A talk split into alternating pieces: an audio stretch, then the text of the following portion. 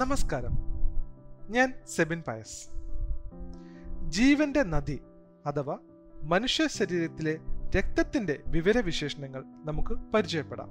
ജീവനെ നിലനിർത്തുന്ന അത്ഭുത ദ്രാവകമായ രക്തം ശരീരത്തിലെ ദ്രാവക കലയാണ്.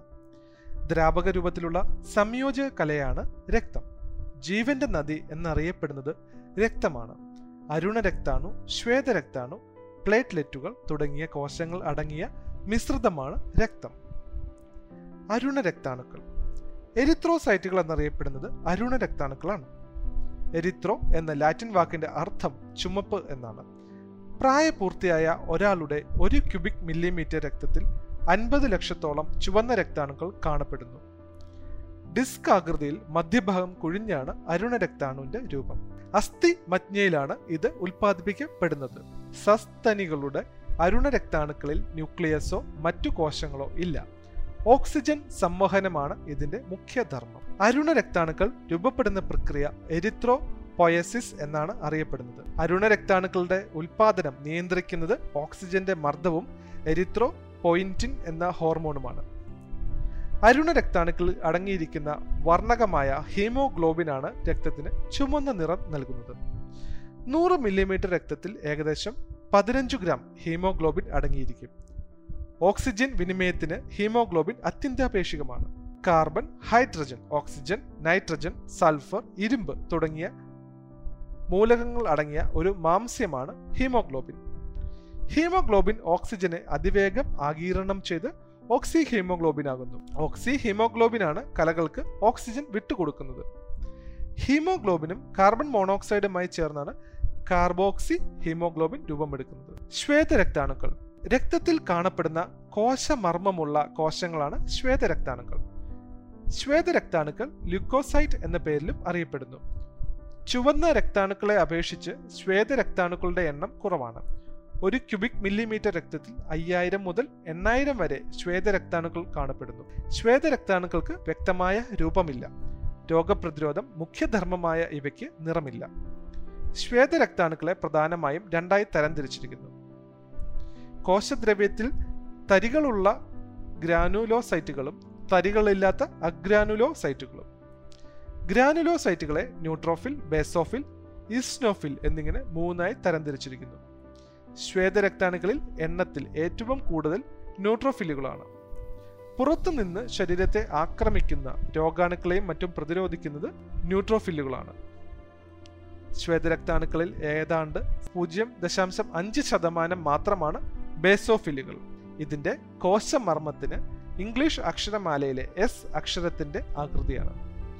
ശ്വേതരക്താണുക്കളിൽ 1 മുതൽ 4 വരെ ശതമാനം മാത്രമാണ് ഈസിനോഫിലുകൾ. ഈസിനോഫീലിയ എന്ന ശ്വാസകോശ രോഗമുള്ളവരിൽ ഈസിനോഫിൽ കോശങ്ങളുടെ എണ്ണം ക്രമാതീതമായി വർദ്ധിക്കും. തരികളില്ലാത്ത ശ്വേതരക്താണു കോശങ്ങൾ പ്രധാനമായും 2 തരമുണ്ട്: ലിംഫോസൈറ്റ്, മോണോസൈറ്റ്.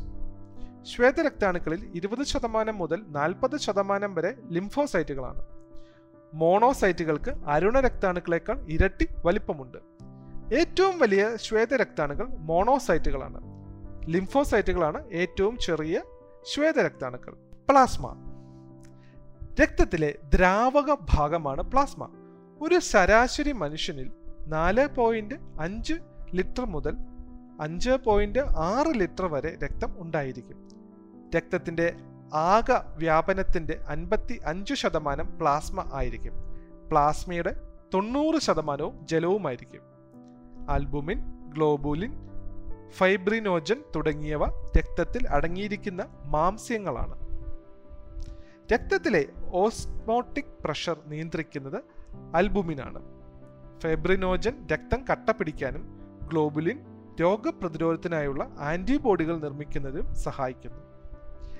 മനുഷ്യന്റെ ശരീര ഊഷ്മാവ് നിയന്ത്രിക്കുന്നതിൽ മുഖ്യ പങ്ക് വഹിക്കുന്ന പ്ലാസ്മയിലൂടെയാണ് പോഷക ഘടകങ്ങൾ, ഹോർമോണുകൾ തുടങ്ങിയവ സംവഹനം ചെയ്യപ്പെടുന്നത്. പ്ലേറ്റ്ലെറ്റുകൾ. ഏറ്റവും ചെറിയ രക്തകോശങ്ങളായ പ്ലേറ്റ്ലെറ്റുകൾക്ക് നിറമില്ല. ചെറു തളിക പോലെ ഇരിക്കുന്നതിനാലാണ് ഈ രക്തഘടകങ്ങൾക്ക് പ്ലേറ്റ്ലെറ്റുകൾ എന്ന പേര് ലഭിച്ചത്. പ്ലേറ്റ്ലെറ്റുകളെ ത്രോംബോസൈറ്റ് എന്ന പേരിലും വിശേഷിപ്പിക്കുന്നു. രക്തം കട്ടപിടിക്കാൻ ആവശ്യമായ മൂലകം കാൽസ്യവും ജീവകം, വൈറ്റമിൻ കെയുമാണ്. രക്തം കട്ടപിടിച്ചതിനു ശേഷം ഊറി വരുന്ന ദ്രാവകമാണ് സിറം. രക്തത്തെ ഘനീഭവിപ്പിക്കാൻ സഹായിക്കുന്ന രക്തത്തിലെ ചില ഘടകങ്ങളെയാണ് കൊയാങ്കുലേറ്റുകൾ എന്ന് വിളിക്കുന്നത്. രക്തം കട്ടപിടിക്കലിനെ പ്രതികൂലമായി ബാധിക്കുന്ന ഘടകങ്ങളെ ആന്റി കൊയാഗുലന്റുകൾ എന്നും വിളിക്കുന്നു. എന്തൊക്കെയാണ് രക്തത്തിന്റെ ധർമ്മങ്ങൾ? ആഹാരത്തിലെ പോഷക വസ്തുക്കളെ ചെറുകുടലിന്റെ ഭിത്തിയിൽ നിന്നും സ്വീകരിച്ച് ശരീരത്തിന്റെ എല്ലാ ഭാഗത്തും എത്തിക്കുക. ഓക്സിജനെ വിവിധ കലകളിലെ കോശങ്ങളിൽ എത്തിക്കുക. ഉപാപചയ പ്രക്രിയ വഴി ഉണ്ടാകുന്ന കാർബൺ ഡൈ ഓക്സൈഡിനെ പുറന്തള്ളാനായി തിരികെ ശ്വാസകോശങ്ങളിൽ എത്തിക്കുക. ശരീരത്തിലെ വെള്ളത്തിന്റെ സന്തുലിതാവസ്ഥ നിലനിർത്തുക. വിവിധ ഗ്രന്ഥികൾ നിർമ്മിക്കുന്ന ഹോർമോണുകളെ കോശങ്ങളിലും അവയവങ്ങളിലും എത്തിക്കുക. ശരീര ഊഷ്മാവ് എല്ലാ ഭാഗങ്ങളിലും ഒരേ അളവിൽ ക്രമീകരിക്കുക എന്നിവയെല്ലാം രക്തത്തിന്റെ ധർമ്മങ്ങളാണ്. അടുത്തതായി നമുക്ക് രക്തഗ്രൂപ്പുകൾ പരിചയപ്പെടാം. ഓസ്ട്രിയൻ ശാസ്ത്രകാരനായ കാൾ ലാൻഡ്സ്റ്റൈൻ ആണ് രക്തഗ്രൂപ്പുകളെ ശാസ്ത്രീയമായി തരംതിരിച്ചത്. ആന്റിജൻ എ, ബി എന്നിവയുടെ സാന്നിധ്യമോ അസാന്നിധ്യമോ ആണ് രക്തത്തിന്റെ ഗ്രൂപ്പിങ്ങിന്റെ അടിസ്ഥാനം. ഒരേ ഇനത്തിൽപ്പെട്ട ആന്റിജനും അതേ ഇനത്തിൽപ്പെട്ട ആന്റിബോഡിയും ഒരു രക്തത്തിൽ ഉണ്ടാകില്ല. രക്തഗ്രൂപ്പുകളുടെ കണ്ടുപിടുത്തത്തിന് 1930-ൽ കാൾ ലാൻഡ്സ്റ്റൈനർക്ക് വൈദ്യശാസ്ത്ര നോബൽ ലഭിച്ചു. അഗ്ലൂട്ടിനോജൻ അഥവാ ആന്റിജൻ ചുവന്ന രക്താണുവിലാണ് കാണപ്പെടുന്നത്. അഗ്ലൂട്ടീനുകൾ അഥവാ ആന്റിബോഡി പ്ലാസ്മയിലാണ് കാണപ്പെടുക. മനുഷ്യരിൽ പ്രധാനമായും 4 രക്തഗ്രൂപ്പുകളുണ്ട്. A, B, A B, O എന്നിവയാണവ. എ രക്തഗ്രൂപ്പുകാരിൽ ആന്റിജൻ എയും ആന്റിബോഡി ബിയും കാണപ്പെടുമ്പോൾ, ബി രക്തഗ്രൂപ്പുകാരിൽ ആന്റിജൻ ബിയും ആന്റിബോഡി എയും കാണപ്പെടുന്നു. എ ബി രക്തഗ്രൂപ്പുകാരിൽ ആന്റിജൻ എ, ബി എന്നിവ കാണും, എന്നാൽ ആന്റിബോഡി കാണപ്പെടുന്നില്ല.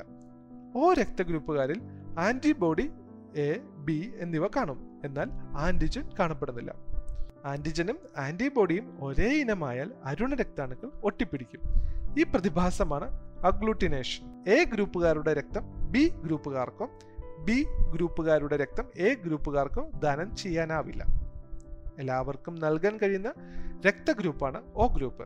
അതിനാൽ ഈ രക്തഗ്രൂപ്പിനെ സാർവത്രിക ദാതാവ് എന്ന് വിളിക്കുന്നു. ഏത് രക്തവും സ്വീകരിക്കാൻ കഴിയുന്ന രക്തഗ്രൂപ്പാണ് A B group. A B ഗ്രൂപ്പിനെയാണ് സാർവത്രിക സ്വീകർത്താവ് എന്ന് വിളിക്കുന്നത്. ആർ എച്ച് ഘടകം ആവശ്യഘട്ടത്തിൽ ഒരാളുടെ രക്തം മറ്റൊരാൾക്ക് നൽകുന്ന വേളയിൽ ആർ എച്ച് ഘടകം കൂടി പരിഗണിക്കാറുണ്ട്. ആന്റിജൻ ഡി ആണ് ആർ എച്ച് ഘടകം എന്ന് അറിയപ്പെടുന്നത്. റിസസ് വിഭാഗത്തിൽപ്പെട്ട ഒരു കുരങ്ങിന്റെ രക്തത്തിലാണ് ആന്റിജൻ ഡി ആദ്യമായി കണ്ടെത്തിയത്. റിസസ് എന്നതിലെ ആദ്യ അക്ഷരങ്ങൾ ചേർത്താണ് ഇതിനെ ആർ എച്ച് ഘടകം എന്ന് വിളിക്കുന്നത്. ആർ എച്ച് ഘടകമുള്ള രക്തത്തെ പോസിറ്റീവ് എന്നും ഇല്ലാത്ത രക്തത്തെ നെഗറ്റീവ് എന്നും പറയുന്നു. മറ്റു ഘടകങ്ങൾ അനുകൂലമാണെങ്കിൽ നെഗറ്റീവ് രക്തം പോസിറ്റീവ് രക്തഗ്രൂപ്പുകാരന് നൽകാം. എന്നാൽ പോസിറ്റീവ് രക്തം നെഗറ്റീവ് രക്തമുള്ളവർക്ക് നൽകുന്നത് ദൂരവ്യാപകമായ പ്രത്യാഘാതങ്ങൾ ഉണ്ടാക്കും. നെഗറ്റീവ് രക്തമുള്ള മാതാവിന് ജനിക്കുന്ന പോസിറ്റീവ് രക്തമുള്ള കുട്ടികളിൽ കാണപ്പെടുന്ന ഒരു രോഗാവസ്ഥയാണ് എറിത്രോബ്ലാസ്റ്റോസിസ് ഫിറ്റാലിസിസ്. രണ്ടാമത്തെ ഗർഭധാരണം മുതലാണ് എറിത്രോബ്ലാസ്റ്റോസിസ് ഫിറ്റാലിസിസ് കാണപ്പെടുന്നത്. 1952 ബോംബെയിൽ ഡോക്ടർ Y M Phande കണ്ടെത്തിയ അപൂർവ രക്തഗ്രൂപ്പാണ് ബോംബെ ഗ്രൂപ്പ് എന്നറിയപ്പെടുന്നത്. HH എന്നുകൂടി അറിയപ്പെടുന്ന ഗ്രൂപ്പാണിത്. പ്രധാനപ്പെട്ട രക്തരോഗങ്ങൾ: ഹീമോഗ്ലോബിനിൽ സംഭവിക്കുന്ന വൈകല്യം കാരണമുണ്ടാകുന്ന പാരമ്പര്യ രോഗമാണ് സിക്കിൾ സെൽ അനീമിയ എന്ന അരിവാൾ രോഗം. ഈ രോഗം ബാധിച്ചവരിൽ രക്തത്തിലെ ചുവന്ന രക്താണുക്കൾക്ക് സാധാരണ വൃത്താകൃതി നഷ്ടപ്പെട്ട് വളഞ്ഞ അരിവാൾ ആകൃതിയിൽ ആകുകയും അതിലൂടെ രക്താണുക്കൾ നശിക്കുന്നത് മൂലം വിളർച്ചയും ഹൃദയത്തെയും വൃക്കയെയും ബാധിക്കുകയും മറ്റ് ശാരീരിക അവശതകൾ ഉണ്ടാകുകയും ചെയ്യുന്നു. സാധാരണയായി ഹീമോഗ്ലോബിനിൽ കാണപ്പെടുന്ന ഗ്ലുട്ടാമിക് ആസിഡിന് പകരം സിക്കിൾ സെൽ അനീമിയ രോഗക്കാരിൽ 6ാമത്തെ അമിനോ ആസിഡായി കാണപ്പെടുന്നത് വാലിൻ ആണ്. ഷിക്കാഗോയിലെ ഫിസിഷ്യനായ ജെയിംസ് ബി ഹെറിക് ആണ് 1910-ൽ ആദ്യമായി സിക്കിൾ സെൽ അനീമിയ രോഗനിർണയം നടത്തിയത്. രാജകീയ രോഗം എന്നറിയപ്പെടുന്ന ഹീമോഫീലിയ ഒരു പാരമ്പര്യ രോഗമാണ്. ചെറിയ മുറിവുണ്ടായാൽ പോലും രക്തം ഒഴുകുന്നത് നിലയ്ക്കാതിരിക്കുക എന്നതാണ് ഹീമോഫീലിയ രോഗത്തിന്റെ ലക്ഷണം. 1803-ൽ ഫിലാഡൽഫിയയിലെ ഫിസിഷ്യനായ ജോൺ കോൺറാഡ് ഓട്ടോ ആണ് ഹീമോഫീലിയ പാരമ്പര്യ രോഗമാണെന്ന് കണ്ടെത്തിയത്. ബ്രിട്ടനിലെ വിക്ടോറിയ രാജ്ഞി ഹീമോഫീലിയ രോഗബാധിതയായിരുന്നു. രക്തം കട്ട പിടിക്കാൻ സഹായിക്കുന്ന ക്ലോട്ടിംഗ് ഫാക്ടർ 8 അല്ലെങ്കിൽ ക്ലോട്ടിംഗ് ഫാക്ടർ 9ന്റെ അഭാവമാണ് ഹീമോഫീലിയയുടെ കാരണം. എക്സ് ക്രോമോസോമുമായി ബന്ധപ്പെട്ട ഒരു രോഗമാണിത്. ലുക്കീമിയ അഥവാ രക്താർബുദം മാരകമായ ഒരു രോഗമാണ്. ശ്വേതരക്താണുക്കളുടെ എണ്ണം അനിയന്ത്രിതമായി വർദ്ധിക്കുന്നതാണ് രോഗകാരണം. ശ്വേതരക്താണുക്കളുടെ എണ്ണം കുറയുന്ന രോഗാവസ്ഥയാണ് ല്യൂക്കോപീനിയ. അരുണരക്താണുക്കളുടെ എണ്ണം ക്രമാതീതമായി കൂടുന്ന രോഗാവസ്ഥയാണ് പോളിസൈത്തീമിയ. മനുഷ്യ ശരീരത്തിലെ ഏറ്റവും പ്രധാനപ്പെട്ട ജീവന്റെ നദി എന്നറിയപ്പെടുന്ന രക്തത്തിന്റെ വിവരവിശേഷണങ്ങളിലൂടെയാണ് നമ്മൾ കടന്നുപോയത്.